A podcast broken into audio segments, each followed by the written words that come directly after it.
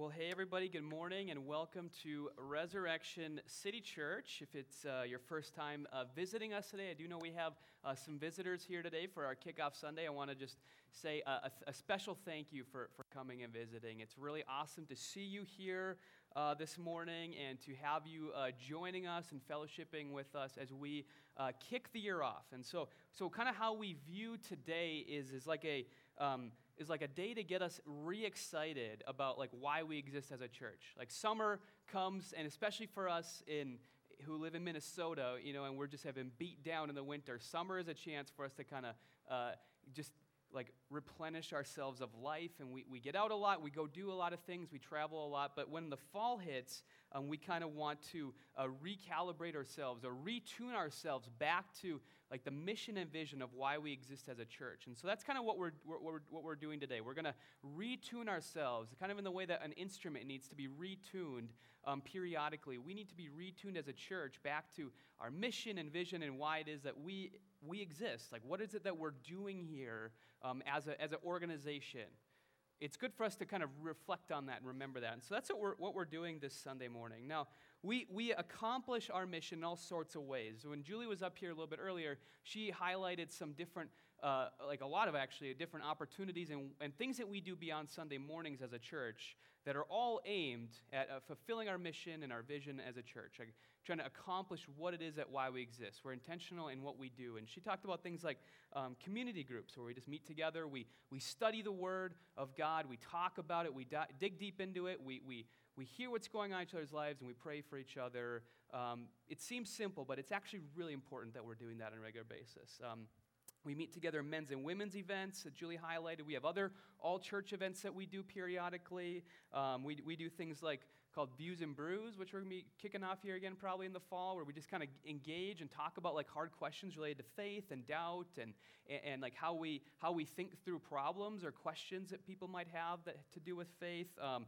we, have been talking a lot about, and we've been going through the book of Daniel here for the last few weeks, and we will again after this, uh, after this Sunday. But we've been talking a lot about our work too, our vocations, what it is that we do um, from nine to five during the week, and how we think about what, what that has to do with the gospel. And we're actually probably going to be kicking off some uh, something called vocational huddles here uh, at some point this year, where we actually want to get people together um, into specific like uh, fields of work, right, and talk about you know, our unique place of work. What does it look like to follow Jesus and live out the gospel well in this unique field? So, so we have a lot of stuff that we're trying to do as a church. We're, we're trying to serve our city. We're trying to get involved here at the school uh, and, and, and bless the neighborhood and the city that we live in through all sorts of other opportunities. So just keep, a, keep an eye for those things coming up, right? All these things are accomplishing our mission and our vision. But one of the main ways that we accomplish our vision is just by gathering here every single Sunday, where we are reminded and, and retuned as we go back out into the work week um, to the gospel. And today I want to talk a little bit about uh, that gospel and how it's a disruptive gospel. It's good to be retuned back to the disruptive nature of the gospel, I think, the, the, the aspects of it that can make us feel uncomfortable sometimes um, because that is going to actually have a huge impact on us. If we don't have a, if we have a very comfortable gospel that we believe, it's going to play no impact in our lives. And we'll talk about what that looks like uh, this morning. But I really do just want to highlight the importance of like coming on a Sunday morning. That's why we're doing the kickoff here on a Sunday morning, even though Sundays can feel unextraordinary or, or unnecessary even sometimes. Like there's a huge value to being here. And so we wanted to do our kickoff on a Sunday morning. All right? So let's, let's talk about, let's retune ourselves today to this disruptive gospel. To do that, I want us to, to we're going to spend some time in the book of Acts, in Acts 17 in particular. So if you have a Bible with you or you have an app on your phone that you want to use to access that, now's the time to pull that out. Um, Acts is right after the book of Luke. Um, it's after the four Gospels, right at the beginning of the New Testament. So if you want to hop in and follow along, um, I will have like uh, a few verses up on the screen, to, the pertinent ones that will kind of um, will break down as we kind of walk through what's, what's happening with Paul here when he's in Athens, all right? So, so go to Acts 17, and I want us to kind of walk through with Paul what he's seeing as he walks into this scene. All right, so just a little bit, a, a little um, uh, context here for Paul. Paul has, um, he shows up in Athens because he's actually on the run from some people in Berea Because Paul had this pattern of going to different cities and he would preach his gospel, and um, a lot of people would respond positively, but he usually was like disrupting things too. He was upsetting a lot of stuff, and he had upset some of the people in Berea, so he kind of takes off and he's going to meet up with some of his friends um, in Athens. So he's kind of just chilling out um, and waiting for some of these missionary companions who, who accompanied him on different um, on different trips that he went on to kind of catch up with him in Athens. So he's just hanging out here. And, and what we read in Acts 17, this is verse 16, is that while Paul was waiting for them in Athens, he was greatly distressed to see that the city of Athens was full of idols. All right? So let's talk about what, what that means. What is it he's actually seeing here? Okay? When he walks into the city, and this would be true of a lot of ancient Near Eastern cities, but Athens in particular, this is particularly true, is that you would see idols everywhere. Now, an idol is, um, can be, we can talk about idols in a lot of different definitions, but what, what, the, what the text means here specifically is that Paul sees a lot of these wooden or stone statues that are images or representations of all these different gods and goddesses, and he sees them all around him, and it, and it, and it distresses him. Now, now we understand today, right, that these, uh, these things are, that's exactly what they are, is it's a stone or wood um, image of something, and that's all it is. Someone, you know, put it together, and it just, it just sits there, it represents something. There's nothing to that idol, right? Now, we're actually not the first people to observe that here, us smart, modern Western people, right? Actually, if you look in, in, the, in go back in your Bible, there's a lots of critiques of, of idol worship um, by the Israelites. If you could just go to, I'll just read it here, Habakkuk 2, 18 and 19. Um, God is like critiquing, he's kind of, he's kind of, um, calling out the idol worship of some of these other nations, and he says, Of what value is an idol carved by a craftsman? For the one who makes it trusts in his own creation right? Um, he makes idols that can't speak. Woe to him who says to wood, Come to life, or lifeless stone, Wake up. Can it give guidance? It, it, it is covered with gold and silver. There is no breath in it. There's no life inside of this, this wood or stone image. So, how come you go to it expecting it to give you life? That's kind of the critique that God gives here. Now, um, Israel is unique in the ancient Near East for being the only nation that doesn't have an idol dedicated to its God. In fact, um, in, when, when uh, a Greek emperor named Antiochus Epiphanes, he, he shows up, he takes over Israel. This is kind of in the intertestamental period after our Old Testaments are finished being written. He shows up, he walks into the very center of the temple, the place called the Holy of Holies, and he expects to find some idol to the Israelite God, and it's empty. There's nothing in there and he can't believe it. And he actually calls the Israelites atheists. It's actually a, the word he uses to describe them. They must not have any gods. Well, how could you have a god if you didn't have some idol representing, uh, uh, representing it? Okay, so, so what Paul is, is seeing here is, is a, a world that is dominated or understood that the gods or all these idols kind of control all the different aspects of, of their life, okay?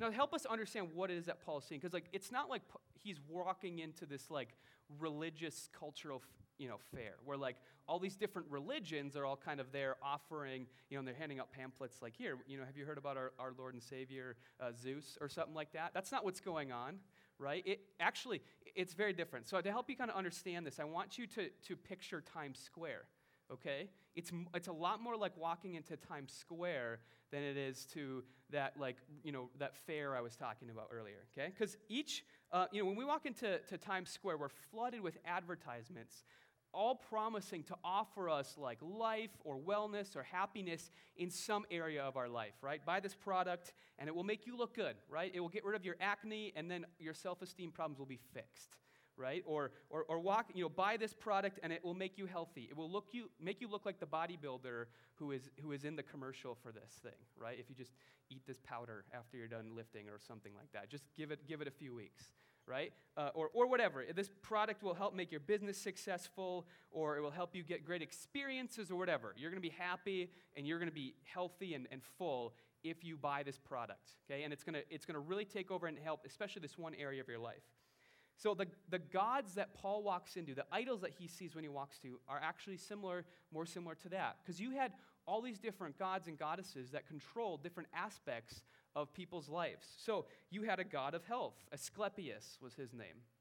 And if you wanted to be healthy, you need to make sacrifices to him. Um, there was a goddess of sex, Aphrodite. Okay, so if you wanted to be a sexually fulfilled person, Aphrodite is the one that you went to for that. Um, there are gods of partying and having a good time. Dionysus is the, is the name of this god. Okay, so if you wanted to be someone who's, who's having a good time, Dionysus is the one that you offer to sacrifice to.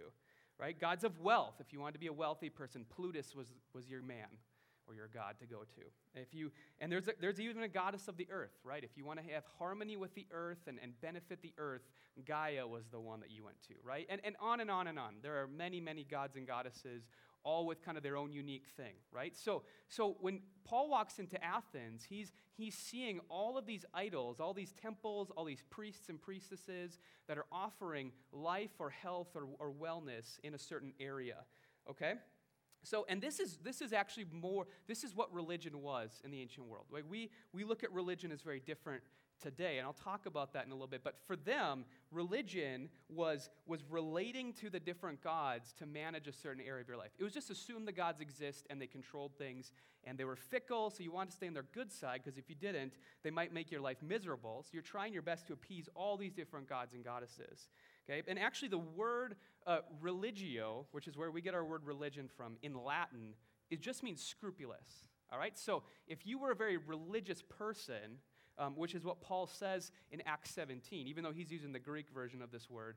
When, when, if you were a very religious person, what that meant is you just were very scrupulous. You were just, you paid attention to detail. You were very diligent. You were very concerned not to do wrong on behalf of all the different areas of your life, you know, having a right relation with the different gods and goddesses. So, so Paul observes you are all very religious, which means you, you seem like you really care about being on the right side of these gods and goddesses, of making sure that you are you're healthy and wealthy and, and happy in all these different ways. And while our world is, is obviously very unlike Paul's in many ways, I think this is a way in which our world actually has some crossover, some similarity to what Paul observes when he walks in uh, to Athens, right? Because we also like, like to categorize everything or box everything up right? I, I, remember in college in our wellness center, when you walked in, there were all these banners that were up, like that would had all these dimensions of wellness, right? And, and these are some of them. I just kind of, this is not an exhaustive list. I just kind of threw some things randomly on here. But like, you want to make sure you find emotional wellness or physical wellness, social wellness, sexual wellness, financial wellness, all these different types of wellnesses we assume exist and we box them up and we kind of categorize them, treat them a little bit differently, but just want to make sure we're being diligent to find wellness. And, th- and, and finding wellness in all these different areas of our life, and some of us might have different boxes than others, some of us might have a bigger grid than the one I put up here. Just don't focus too much on the grid, but um, that's what's going to give us life, all right? And so, what we do, and this is, this is different from what Paul did, is we actually have our own box like our spiritual box, right? We have spiritual wellness. That's actually one of the ones you'll find in those dimensions of wellnesses is spiritual wellness. Okay, in this small category of your life, you want to make sure you have some wellness. And actually, it's kind of interesting. In, in, the, in, the, in Acts 17 as well, Paul gets a chance to address the Athenians a little bit later on, which we'll talk about. I won't actually talk about this first, but he says, You're so, you're so scrupulous, you're so religious that you, you want to make sure you have all your bases covered. And there's even a, an idol dedicated to an unknown God right? Just in case, right? You're really concerned with, with making sure you're very scrupulous and religious. So you set up this idol to a God that you don't even know if it exists, but just in case, you want to make sure you appease that God, right? And I think for a lot of people, their spiritual box is like that, right? I want to make sure that, that I'm, I got all my bases covered, and so I will make sure my spiritual box is filled with something, right? And I hope that that covers my bases just in case that is a box that actually kind of matters, right? I think that's how, how we, we, we view religion. A lot of people in our culture view religion. And Christianity is just, is just something that fills up that spiritual box, right? And so, and so it's kind of a private hobby. Like that's kind of how a lot of us view it. It's something we do on Sundays, maybe, a little bit more often during the week. We maybe spend some time reading because it gives us some encouragement or happiness or whatever, right? But it's kind of just to fulfill the spiritual box. It doesn't really have any crossover with any of the other boxes, right? And, and sometimes what happens, and this is, this is a little bit maybe, you know, I'm going on a little bit of a tangent here, is sometimes like we, we, we, um, we, we start to ask ourselves, I think we do this especially in the West, like, do I even really need this box, right? It seems like everything seems to be going pretty well in my other boxes, and how important is this spiritual box even, right? Is it actually helping me out that much? And so a lot of people are just kind of content to leave it a little bit empty, or maybe occasionally fill it up once a year at Christmas or Easter, something like that. Um, and, and, and maybe get to a point where it's like, I just don't need this box, right? I don't need it. So I'm just going to kind of leave it empty for now, and, and that's fine. And I think a lot of people are there in our, in our society today. And it totally makes sense, right? If this is the way that the world is, I totally get that. But Paul is, is, is, is saying something very different, very, very much more disruptive than this, all right? Um, so, so that's some crossover that we have with, with Paul. We, we too are very religious, all right? We, we may not go to a goddess uh, of health, or a god of health, I mean, Asclepius, but we are really concerned to make sure we're very diligent and healthy, right? We, we got to appease whatever god of, of health we have by eating perfectly and working out every day or whatever, right? We're, you know, a lot of us are very, are very concerned about that in this culture, right? We want to have wellness with the goddess of wisdom, right? We want to make sure we, we have good education. And, and please also, don't hear me saying any of this is bad either, okay? I'm not saying that, but I'm just saying, like, this is how we think about it. We want to have Got to be up on all the latest think pieces or whatever, right? To, to appease our God or goddess of wisdom. Or we want to have environmental wellness, right? By appeasing the goddess of the earth, Gaia. Just make sure that that box is filled up. Um, wellness with the goddess of love, Aphrodite. We want to have sexual wellness. This is actually, you know, probably a, this box is a little bit bigger for a lot of people than the rest of the boxes around it in this in our just in the way we think about the, the role of sex in our lives in this c- culture right we, we really are concerned to have wellness in that box right uh, wellness with the God of living your best life now, Dionysus, right? Partying, having a good time, making sure you're, you're happy, right? We care a lot about this stuff. So we too are very religious, just like the people that Paul is showing up to and, and, and, and uh, rubbing shoulders with in Athens. All right? So I think it's good for us to reflect on that. Now, first off, this is an observation. How exhausting is it to like keep track of trying to find wellness in all these areas? I imagine how hard it would be to, to remember, like, did I get out and get a, a sacrifice to Asclepius this week, or was it to Dionysus, right? It's just exhausting to keep on, on top of all that stuff right? And it is for us too, to, to find wellness, to be truly happy and, and healthy in all these different areas. It can be a really exhausting thing. It can put a lot of strain, a lot of pressure on us. Uh, it can, I, can, I imagine, leads to a lot of uh, depression or anxiety for a lot of people. All right? And second off, let's just ask the question Does going to these boxes, to trying to find wellness or health, healthiness um, or health in all these boxes, does that really bring life? Is that really the way to find life? Right? Uh, you know, we should call the system in the check here. Because Paul's response is, is not to preach a gospel that just fills up one box of many. It's to preach a gospel that, that actually brings life and, and, and shatters all these boxes. That's, that's what he's doing. Okay? His gospel is disruptive. So when he gets a chance to talk to the Athenians, he, gets to go and eventually reasons with them in the marketplace, and then he goes to this place called the Areopagus, where he gets to have a chance to kind of engage with, with some of the leaders of Athens, actually. And in fact, it might have been a trial, we're not entirely sure. Um, but, but he gets to go kind of reason with the people here. And this is what he says, all right? This is what he talks about his gospel that's disruptive of the Greek society, and it is also disruptive of ours.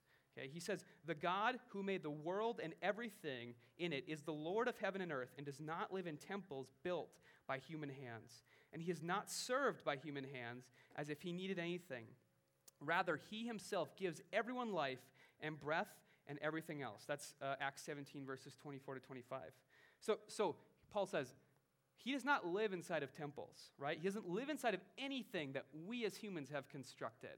Okay, so if God doesn't live inside of a temple, right, and he can't be contained to some wooden or, or, or uh, stone idol, he's not going to he's not going to hang out one of our boxes, right? He's not going to hang out in something that we've constructed to kind of hold him in, right? He's going to break through that, right? Because he's the one who created all these areas of our life, right?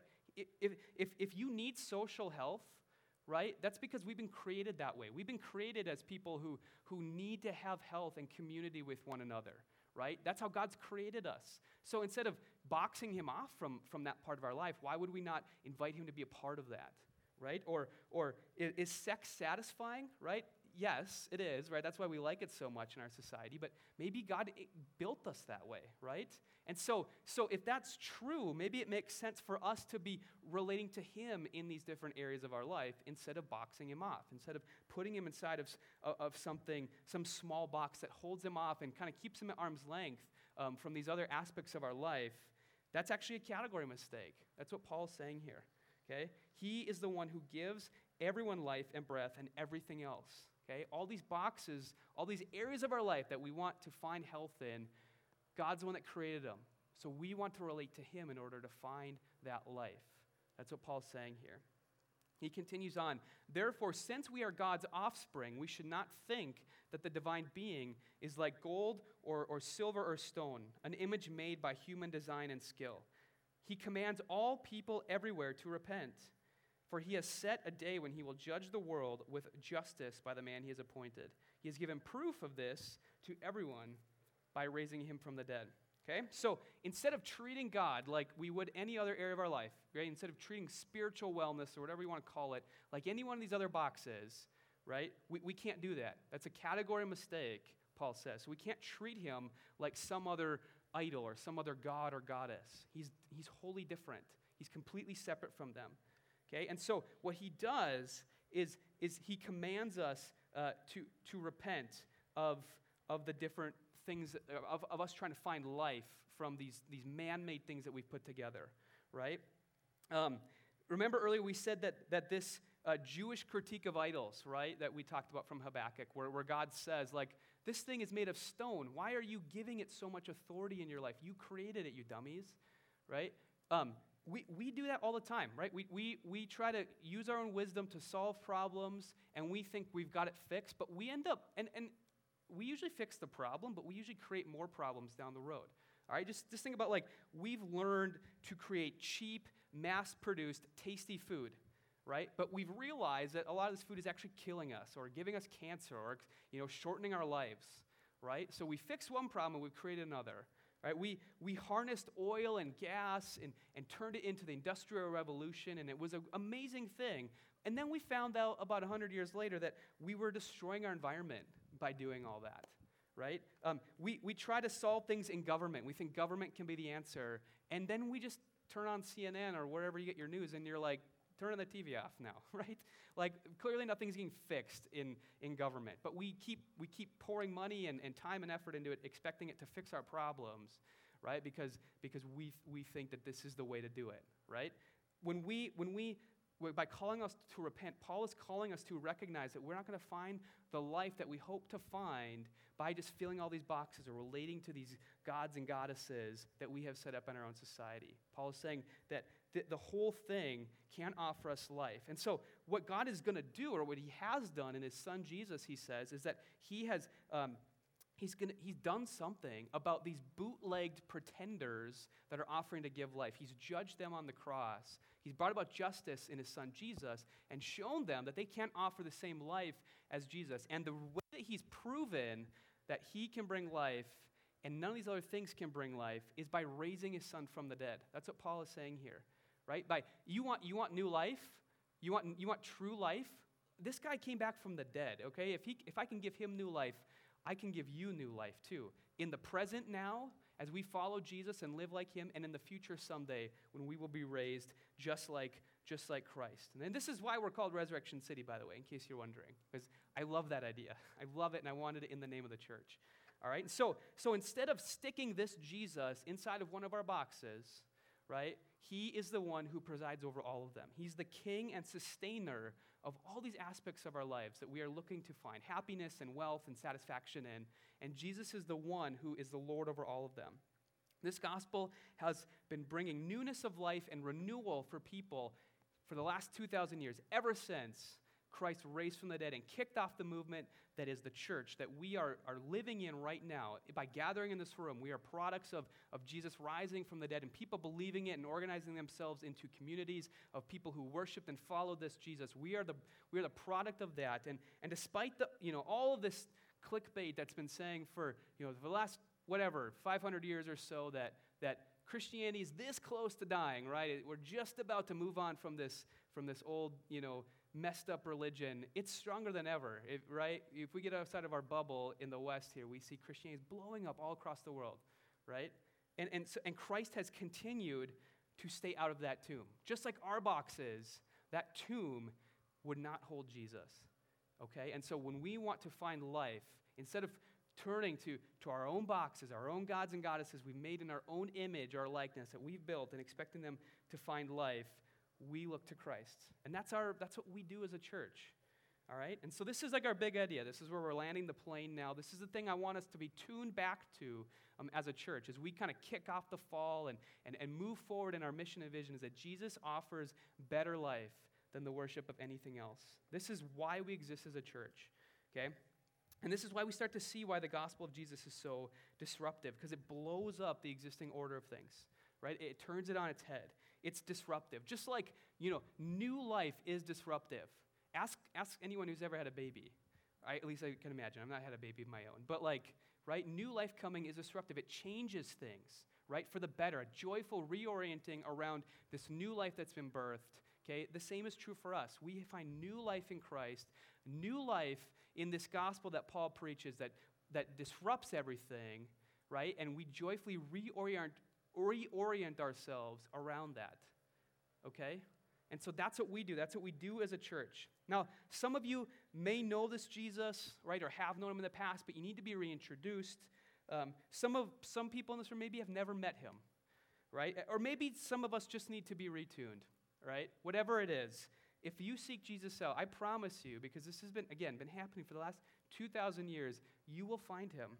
Now, now, it may not be the way that you expect. And I think this is where, where we get thrown off sometimes, is we, we, we seek Jesus out and we expect him to come to us in this one way, and he doesn't come to us, right? Usually he'll show up in a way we do not expect, right? It might be shockingly disruptive, right?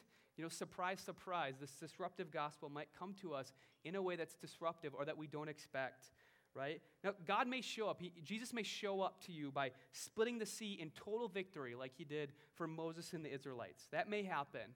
Um, um, he may show up to us in a still small voice, like he does to Samuel. But he might show up to us in barrenness, like he does for Hannah.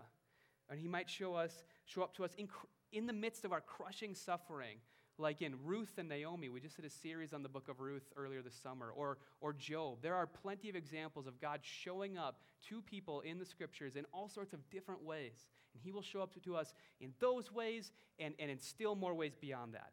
So don't be uh, surprised if this Jesus doesn't show up to you in the way that you expect, whichever one of those three people you are that I just talked about. But He will meet you, and He will certainly meet you as Jesus crucified and risen unable and unwilling to be held by uh, boxes or tombs or anything else we might try to stick them in. Okay? And so, as we wrap it up, this is why we exist as a church, to experience this newness of life together. We want to live it out in community. We want to uh, weep together and laugh together, right? As we, we all follow Jesus together in, in our unique ways, in different ways. It might look different from person to person. We want to, but we want to do that together um, and, and we want to try and preach this disruptive gospel and live it out in the midst of our city, right? That's, that's, that's what we're doing. And that's what we're kicking off today as a church, all right? So thank you for being here for that.